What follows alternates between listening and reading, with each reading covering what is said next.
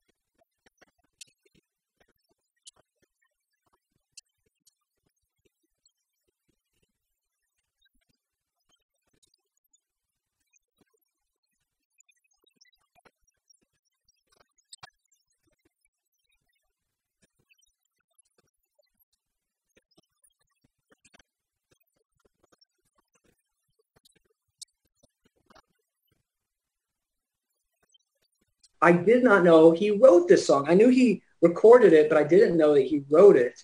And it's Simon Smith and the Amazing Dancing Bear. Okay, folks, uh, take pause us for a minute and, and listen to Simon Smith. This is this is off of the album Sail Away.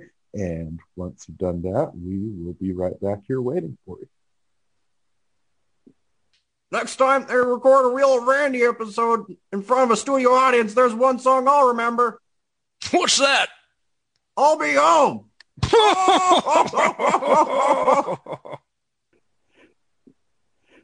Okay, so that's interesting that, that you knew the song but didn't know that he wrote this because this has been covered a ton.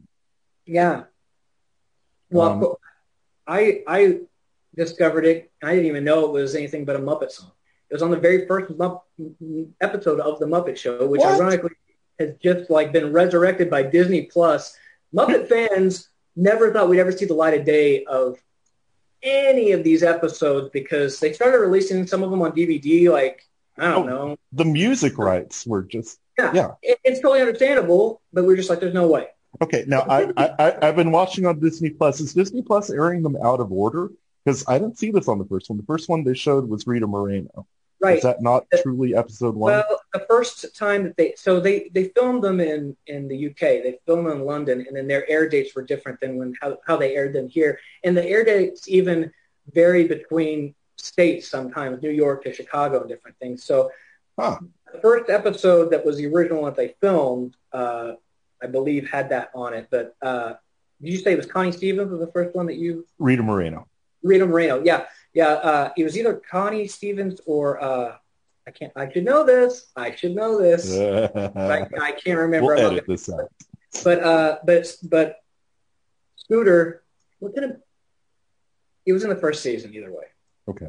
And Scooter, the little sidekick gopher, is going to sing Simon Smith and his amazing dancing dog or something, but the dog didn't show up, so Fozzie joins him and is trying singing. And so because of that, I just like everything, I didn't know Weird Al was singing parodies of real songs. I thought these were just Weird Al songs, and later on, it was such a day like, what's Nirvana? No, I knew. there's something that my parents were like, well, yeah, that's my Sharona, you know, and I'm like, what? But uh, I did not know that it was original. But they would do a lot of old songs like Lydia the Tattooed Lady or right. Or Train Chicken Tomorrow. Yeah. then they do, yeah, oh yeah, that was great. Um, but then, and they do some current stuff too. I knew, but I Simon Smith seemed like such a weird thing. But to have Randy Newman, not only I had a recording of him singing it, and I was like, oh, that's a, that's a cool thing, and I saw a lot of people covered it, but I didn't know he wrote it, and uh, that was. And then I was reading a little bit how he said once he wrote that song, he was like, he threw like conventional writing out the window, and he was like, I'm going to write about different things, and it was just kind of portal from anyway, the, the one quote that I read, I'm sure you're an expert on this, but from the Not on Simon Smith. I am a blank slate on Simon Smith. I don't understand this song at all. So give me everything you got. Well, I, I didn't. I, I just know the idea is a guy who's trying to make it, and I'm out here with my dancing bear, and it's amazing how well fed people can be, and it's just uh, this idea of this guy that's just trying to make it in show business, I guess. Yeah. And that's the way it's always perceived to me, and. Um, And I, I can't tell if he's a kid or Yeah. if or if like e- either way he seems imagining it or, or if it's like yeah i mean i the, the reason i like it is i like the melody i liked the the walk down the da da da da da da da da da and it just builds up to this nice thing and then it ends with this uh i don't i can't even describe it gives me chills thinking about it and it's the same way that randy can do this with I mean, stuff that people all love. has acclaimed, like "You Got a Friend in Me," has that same kind of walk. It's yeah. a different song, and the style and melody might seem different, but he has these same kind of sets up of uh, it's letting you know we're going somewhere on this little roller coaster of notes. And Simon Smith had that too, like, I never out tomorrow if I could borrow a boat to where, whatever the lyrics are.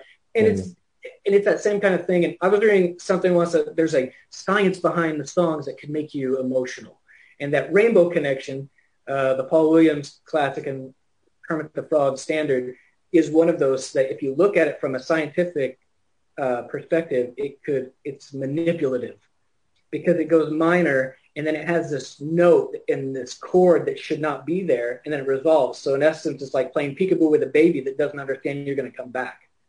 And whenever you hear Kermit saying, uh, uh, so we've been told and some choose to believe it, that starts to get Yeah. a little bit different. And then he says, I know they're wrong, wait and see. That changes a little bit.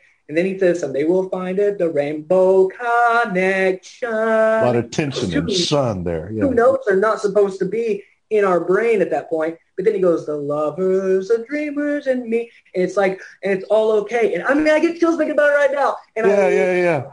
I love that song. And Randy is so good. And I don't know that there's a science that they think about doing that. I feel like sometimes it's just an artist's way of just like hearing a melody and creating it. And I, I infuse a lot of that kind of stuff in the, some of my favorite stuff that I get to play or even things I've written have those, those uh, extended notes and those those uh, that feeling of, of resolve and, and happiness. And uh, whether you're playing peekaboo with the audience to get an easy uh, affirmation out of them, then so be it. Because I like how it sounds. It makes me feel good, and I know where it's going. And my ADD and OCDness brain likes to know there's a happy ending. There has to be a happy ending. Yeah. But I love that song, and I love to know that Randy did it, and I love that it was on that first season of the Muppet Show. And uh, I've been listening to it since I was a kid, and I had no idea.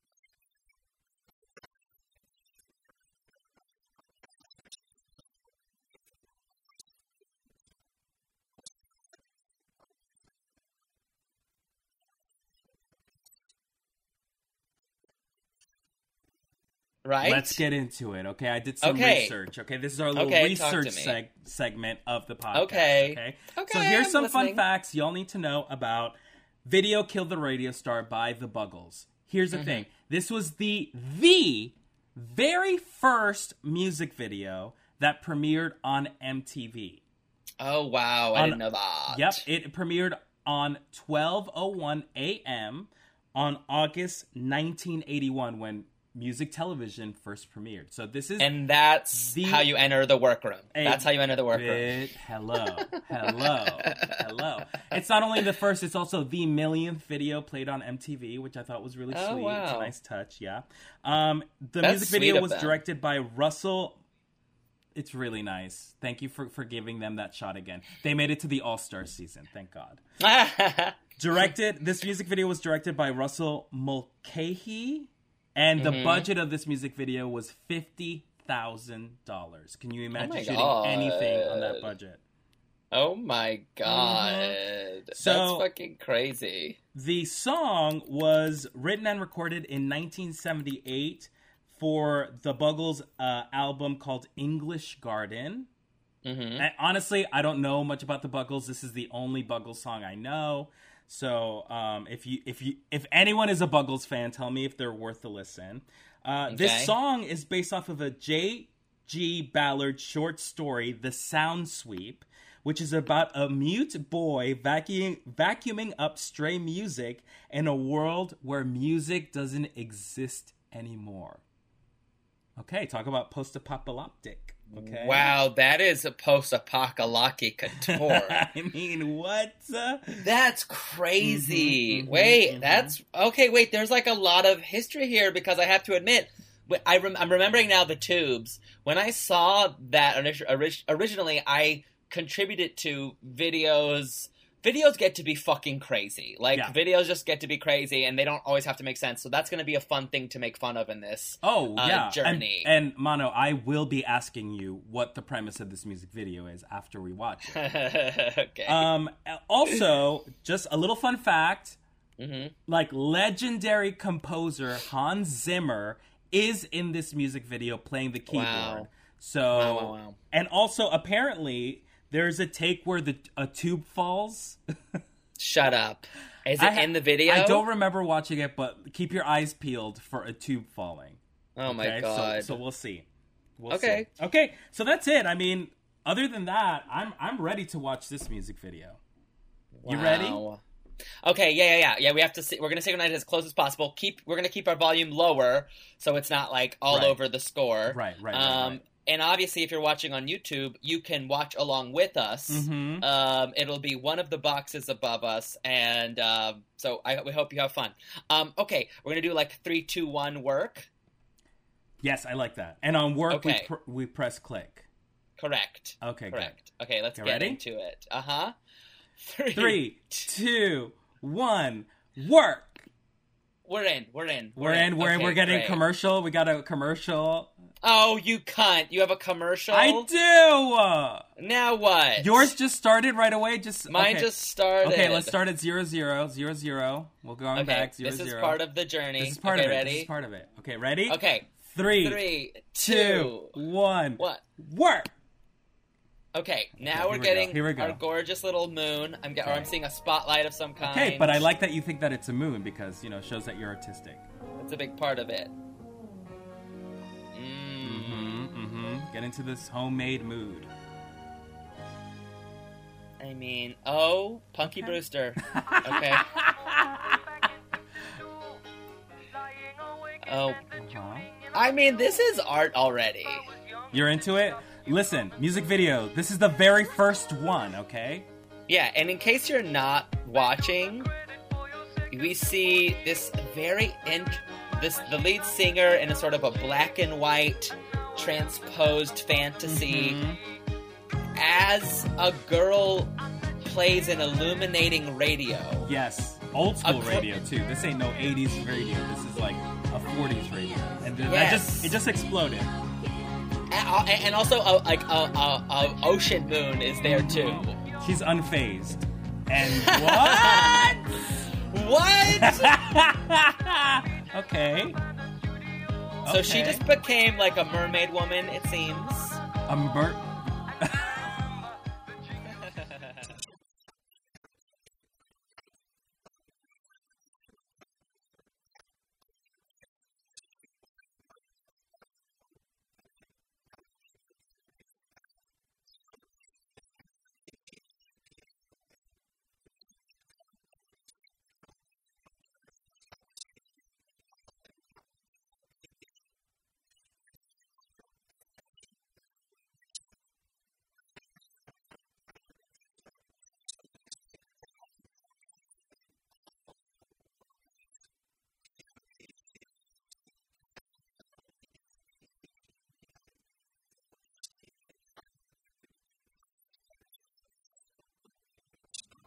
Oh. Cherished friends, Bill Hayward here with a special edition of Trouser from Henderson's Pants in honor of the 200th episode of Succotash. It's their bicentennial pants, and yes, these have been repurposed from a forgotten warehouse full of American bicentennial pants from 1976 when the United States was celebrating their 200th birthday.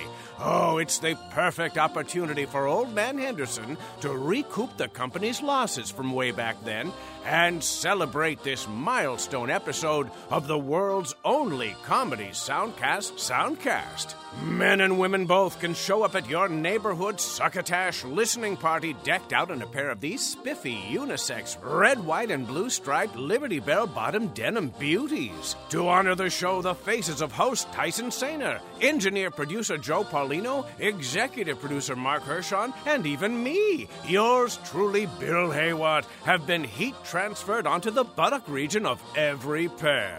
Originally designed for Gerald Ford, the color guard at the Tomb of the Unknown Solderer, and Elton John, Henderson's bicentennial pants are available for as long as Succotash keeps dropping those episodes. That's Henderson's, makers of mediocre menswear, especially the bottom parts, since 2011. And now back to Succotash. And now back to Succotash. And now back to Succotash.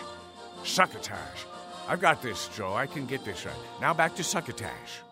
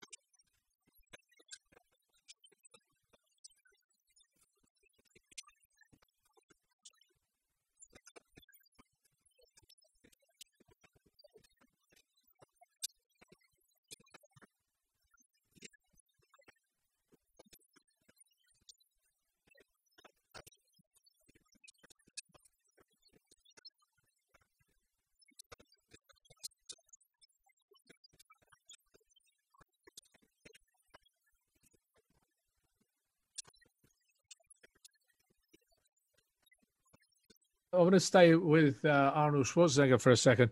I remember actually Arnold back in when I was, I was whoa, we're talking about 1985. Mm. He would just, you know, been he'd just come out with Conan the Barbarian, and I was in Las Vegas doing an event. I can't remember what it was I was doing. I was doing some the choreography event at the time, and uh, I remember seeing him. and He's beginning to become, you know, the Arnold that we all know.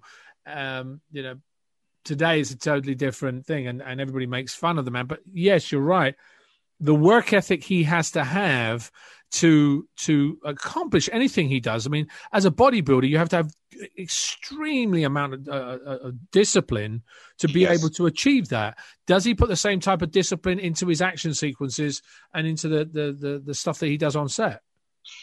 Well, undoubtedly, and it's interesting you you harken back to his bodybuilding career because remember he got into that before there was really any money doing it, and it was kind of considered. You know, he ran into a lot of opposition when he tried to get into movies because people thought he was too big, and he got jobs like Hercules in New York, and he was considered a joke. And the only thing that kind of broke him was when, actually, oddly enough, my old boss at Warner Brothers, John Milius, decided to bank on him for Conan the Barbarian. If that had not happened, who knows if Arnold Schwarzenegger, the acting machine, would have happened. But as it happened fate wise, the opportunity for him to be a bodybuilder and have a name in that business and also to have the chops enough. And he also took some acting classes along the way. But to have the chops to play Conan the Barbarian was a tremendous break. So it's really, I think, what's interesting. I mean, the one thing I'll say about Arnold Adrian, and you're a lot like this too, is we would have a whole day of production or work or whatever we, our responsibilities were. And then you'd go to the Warner Brothers Fitness Center, and Arnold would show up without an entourage and just start working out with you. And whether he knew you or not, and he would just start talking to you. And if you were struggling to lift a dumbbell, he would spot you. You know, he was that kind of a guy. He was that into like, you're going to improve. You're going to improve by lifting. You're going to lift more. You're going to lift more now. You know, you can live more now. yeah, it was just so inspiring. You know, you couldn't help but be like, this guy, get a load of this guy. Like he had already done it and he was still into it and still wanted to see other people improve. And he would always joke with us, be like, when I come back here tomorrow, I want you guys to see, I want to see you guys five pounds lighter. You know, yeah, it's just funny you mentioned about that because we we uh, I worked with a gentleman called Alexander Nevsky who's been on our show before on our Peace Farm radio show, who is the bodybuilder uh, in Russia, and he was a tall, skinny guy, and Arnold Schwarzenegger was his uh, idol, and uh, he said, you know, the same thing applied. Bodybuilding in Russia didn't exist; it just didn't exist back in yeah. the eighties uh, and, and that time. And, and it was really people that uh, started creating the action genre and the bodybuilding genre and those things that people could look up to that inspired young kids at the time. What do you think it is today that inspires kids? Um, you know, do you think it's some guy that can scale the walls? Because today, the, the bodybuilders of today are now the, the free runners of what we see today and the and the guys that can do all the tricks and the snowboards and all that stuff is a little bit different. Yeah, it's different for sure. I mean, the people that apply themselves obviously see the light and day and they have the breakthroughs required to get where they want to go. You know, thinking back to Arnold and his days doing the Pumping Iron documentary, which a lot of that I think was actually in one form or another scripted. I think that's been revealed now. But to see how hard he worked when there was really no red carpet at the end of the line, like no one said, if you're going to be a bodybuilder, Arnold, you can get into movies and you can make all this money. Like that was just the next step he was able to manufacture for himself. I, I, think today, like kids have, you know, so many other possibilities, like breakthroughs through social media, YouTube and stuff. You know, I don't know what inspires them. I mean, I only know what inspires my own kid, which is trying to be a better human being, which is kind of nice in today's day and age. But it's interesting. I don't know. You know, Arnold told a very interesting story about his days in the Austrian army. Did you have to join the army when you were in England? No, we didn't have uh, mandatory. Uh, uh, no compulsion. No, no. Yeah, well, he had to join the army, you know, and he tells a very interesting story. He told it on ESPN where he want he was inspired by Steve Reeves, who, by the way, is it's Steve Reeves' birthday today. Like he was born in 1923 and he passed away, but Steve Reeves is kind of like the original Mr. Olympia. And um, so Arnold is inspired by Reeves, and he decides he's going to start working out. And there's no real, there's not even any weight equipment. Like there's no way to do it. It's like push-ups and lifting tank parts, right? But he decides he's going to join a competition, like a competition where there's not even a prize money. You probably get a, you know, a pack, a six pack of like Austrian Bavarian beer for winning. And he has to sneak off the base to do it. Have you heard this story? No, I haven't. Well, this is a great story for anyone listening about motivation. So he speak, he sneaks off the base and goes AWOL. He has to jump a train and go into like another town across the border from Austria he doesn't even have shorts because he doesn't know anything about it. So he checks in. He has no shorts. He has to borrow another competitor's shorts for the stage. And they're all, as he says, pretty grimy. He throws them on. He wins the competition, comes back and gets snagged by the MPs. They catch him for basically desertion, right? He gets brought before the brass in his outfit on the base. And they're, they're ready to throw the book at him. Like he's looking at like hard labor for desertion. And he instead, and they start mocking him, like, why did you leave? What was so important to throw your life into the brig, basically? And he says, well, I went to this competition and like this weightlifting competition, and they all kind of stopped, like they weren't sure what it was, the commanders. And he explains it, and they ask, Did you win? And he goes, Well, yes, I did win. And then Arnold immediately gives them all the credit. He says, It was because of your teaching and your discipline and the exercises and calisthenics you made me do that I want. And he transforms it into all this thing. So they punish him by putting him in the kitchen patrol, KP, you know, and he starts where he can get an extra steak and stuff. And he's, and then they, they have like the base welders weld like a workout kit for him that they throw on a tank so they can take it on maneuvers. And like, because he gives the base all the credit, he kind of becomes like this driving force for the base, you know, like a marketing key you know, like, oh, Arnold Schwarzenegger, he's our guy. He won this contest in like, you know, the Hofsbrau of such and such. Anyway, it's just an amazing story about how he was so driven. Like he breaks, you know, he'll tell you all the time, break the rule, don't break the law, but be prepared to break the rules. And yeah, you know, you he's, know he's, a guy that just went for it. I, th- I think this it, it, today. There's everybody believes it's an easy road to to oh. to success. You know, what I mean, yeah.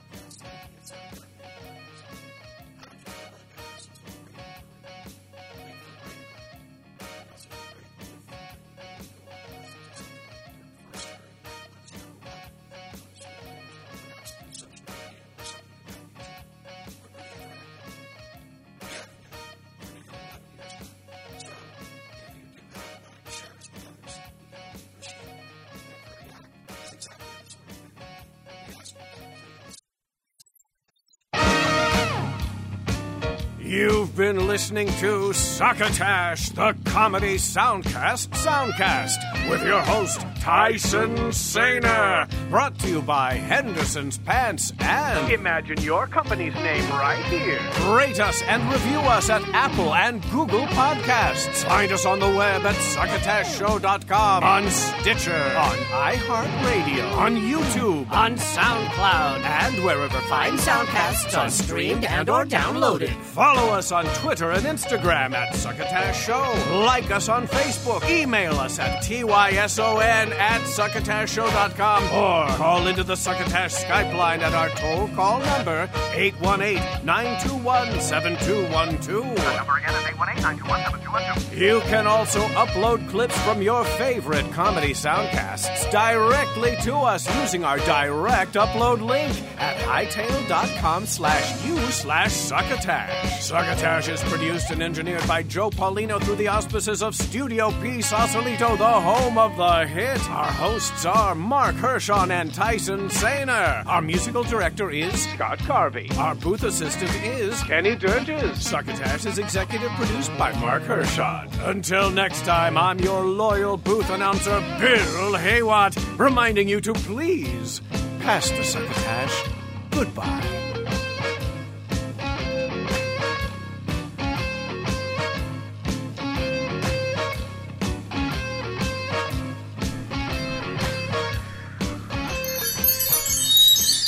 This has been a Succotash Patch production.